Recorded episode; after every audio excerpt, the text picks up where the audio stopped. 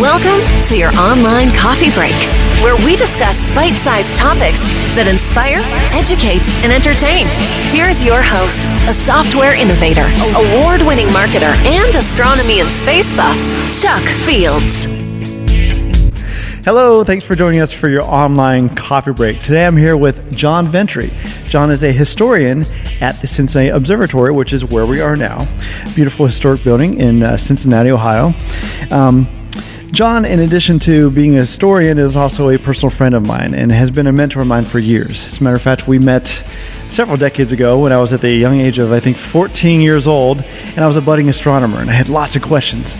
And uh, John was a member of, and still is, of the Cincinnati Astronomical Society, and uh, he sort of took me under his wing with uh, a lot of other fantastic mentors out there, and they helped teach me the ropes of this wonderful, beautiful hobby of astronomy. So I just want to thank him. Thank you, John, for taking time out of your busy schedule to join us. Thank you so much. Thank you for coming back to the observatory and visiting. And I uh, love this place. Of course, when you were a teenager, you were truly an exceptionally fine, young amateur astronomer, and that's why we enjoyed working with you. Yeah. Thank you. I'm I'm blushing right now. if if you're a parent of kids, or if you just uh, have this astronomy bug of your own, especially with the uh, the recent close approach of, of Mars over the summer, uh, I highly encourage you to reach out to your local observatory or uh, astronomy club. If you're in the Cincinnati area, by all means, come to the Cincinnati Observatory Center and uh, just let that uh, hobby blossom. So, John, today I want to talk to you about a sky phenomenon we, we normally see. My wife and I were driving uh, a few weeks ago, and we, we noticed this beautiful rainbow, and it just wasn't an or- ordinary rainbow. It was a double rainbow, and we, we stopped, we took pictures, just really loved just the beauty, the vivid colors and everything like that. John, tell us more about rainbows. Where, what causes them? Well, they're magic, obviously. They are magic, and there's a pot of gold at the end. Yes, I know, we're going to be rich people after this. Seriously, what causes the rainbows that we see in the sky? Well, Uh, let's back up just a little bit on that one. Mm-hmm. Uh, I enjoy looking at rainbows. Evidently, you and your wife enjoy Absolutely. Looking at rainbows, and I find that with most people. Mm-hmm. Well, I was fascinated with them, and I started asking people, tell me the story of your most memorable rainbow. Right. And everybody has a story. They all remember it. And then when I started putting the picture together, I realized that just about everybody would see their rainbow late in the afternoon, early evening. Mm-hmm. Uh, the sun was setting in the west. They saw the rainbow in the east. Okay. And I started scratching my head and say, well, how does a rainbow be so smart that it knows always to show up at the late afternoon or early evening hours? Right. So then I started going to the books, looking at atmosphere, uh, phenomena in the atmosphere. And at that time, there was not much written on rainbows. I bet. But over the years, you just sort of build up a Uh, a series of articles and collections and hmm. things in physics, and uh, it is truly a scientific phenomenon. It, it relates to the atmosphere, it relates to physics, mm-hmm. it relates to mathematics, and it all ties together in science, and that's why I like it. Sure. Well, speaking of that, what was your uh, rainbow experience? What was the first rainbow that you saw that really captivated you? I was probably a teenager yeah. in the backyard of the house. Of course, it was late afternoon, evening. Mm-hmm. And uh, the colors were just so unbelievably vivid. I mean, it was just not a hint of a rainbow. It was there. And it was a truly a beautiful arc, and it was almost a full arc, mm-hmm. the color going all the way down to the ground level. Really? Yeah, it was gorgeous. Wow. Still remember it. Now, what I love, and you pointed out, that rainbows are opposite the sun in the sky. Um, are there common times or common places where you're more likely to see rainbows than other times? Well, since my first start inquiry, I realized you need raindrops mm-hmm. to make rainbows. Okay. So typically, rainbows will occur when people see them uh, after a shower. Mm-hmm. And when we get our showers, mainly late afternoon as the moisture raises in the atmosphere and right. the showers. You don't get many in the morning, but they can occur. They can occur. Sure. If you get all the phenomena, the sun, uh, raindrops, mm-hmm. uh, a rainbow probably will occur. Okay, and that's the thing, too, because um, my wife was pointing this out. She said, I thought you always go out in the rain to look for a rainbow, but it's generally after the rain, of course. Uh, typically after, or maybe right before, the beginning of a, a shower, sometimes I will notice them. Okay. Well, what causes a double rainbow? And, and are there such things as a triple rainbow? Or can you take that double rainbow and just stretch it to one big rainbow? So what I guess what makes a double rainbow in the first place?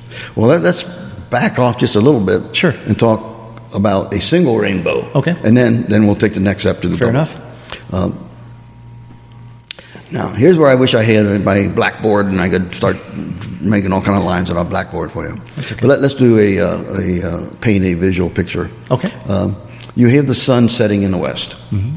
Uh, the sun is shining on your back or the back of your head. And if you could take a line, create a line from the sun to your head, and then project that line out in front of you. Mm-hmm. Okay, we'll call that point the sub-solar point. Okay. Okay.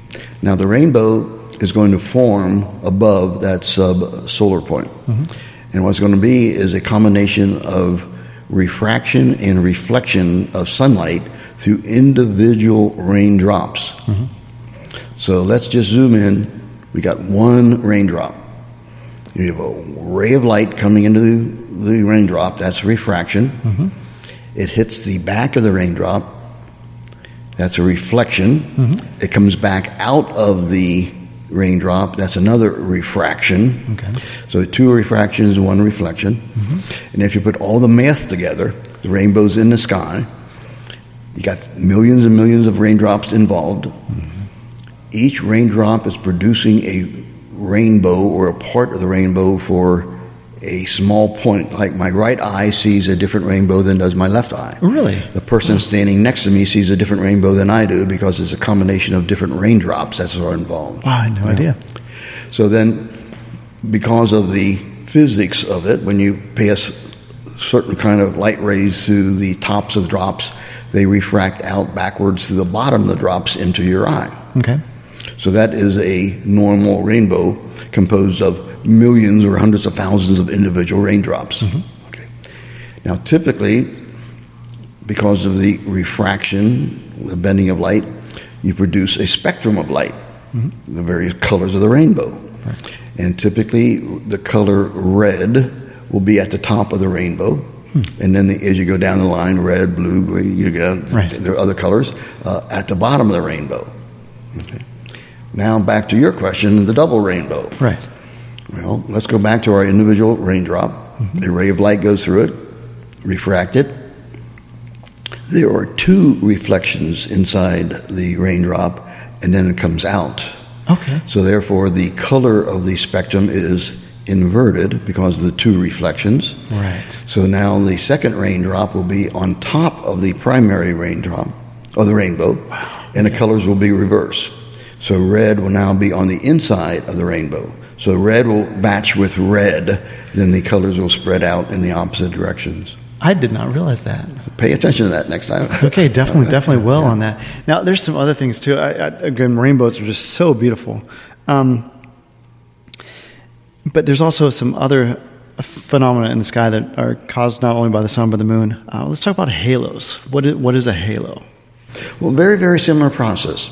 Uh, some light, typically sunlight, mm-hmm. uh, entering a either a drop of moisture, it could be dew or rain, mm-hmm. or with Mohs, more often than not, it is ice crystals, okay. as opposed to raindrops. So just replace a ice crystal with a raindrop.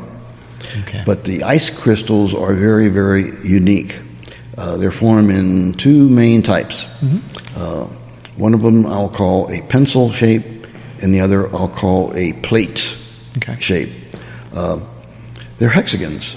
Mm-hmm. So think of a long, elongated pencil, right. hexagon shape.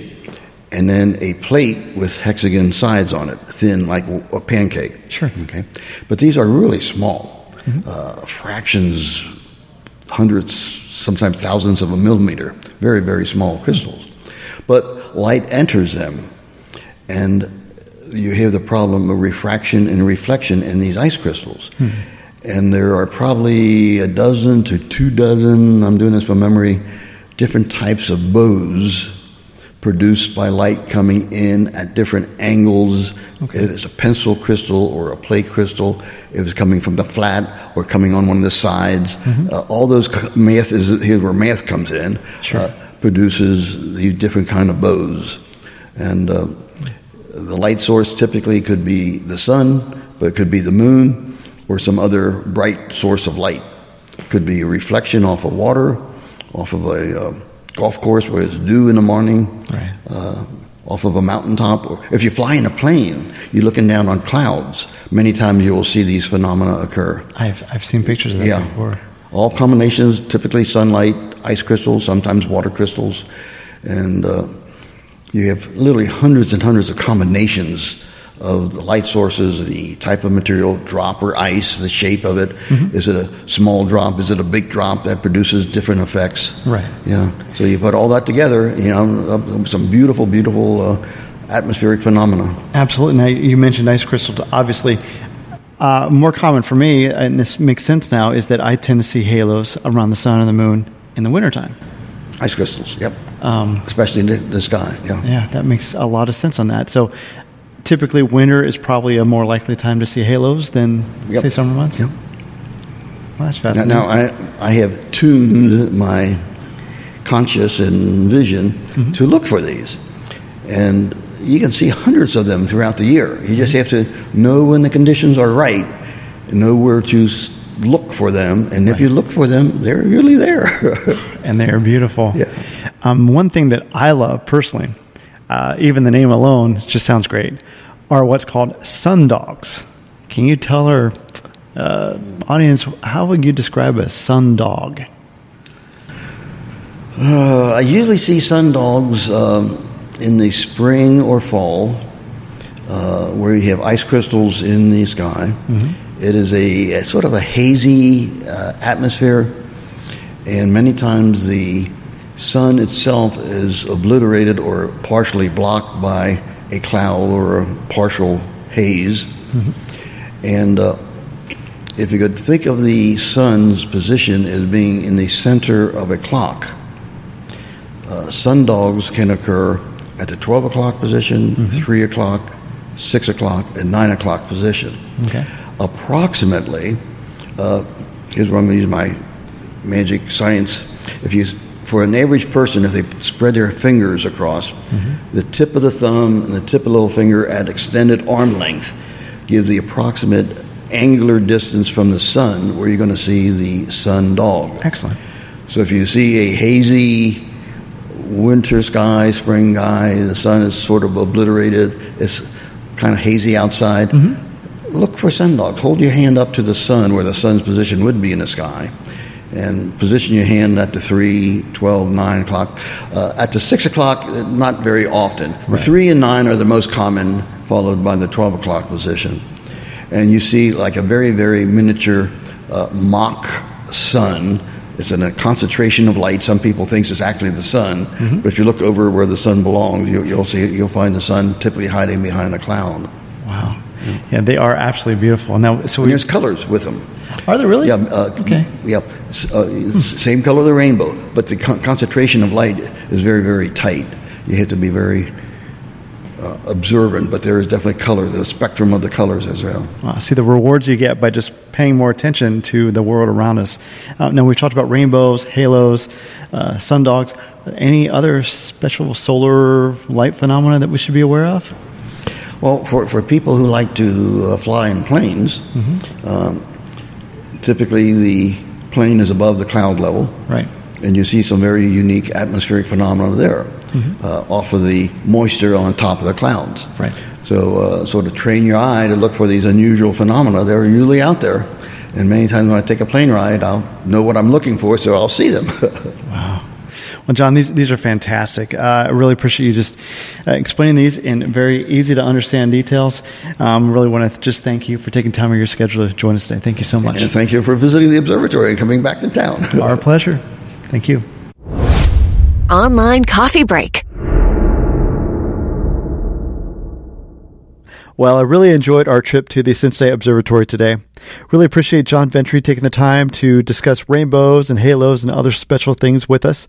I hope you got as much out of that as I did. If you'd like to learn more about the Cincinnati Observatory, you can visit their website, cincinnati observatory dot org. If you'd like to leave a comment on today's topic, you can visit our website at online coffee break dot com, or you can call us at three one seven, eight six two, four seven zero zero. If you'd like to follow us on Facebook or Instagram, you can find us at Online Coffee Break.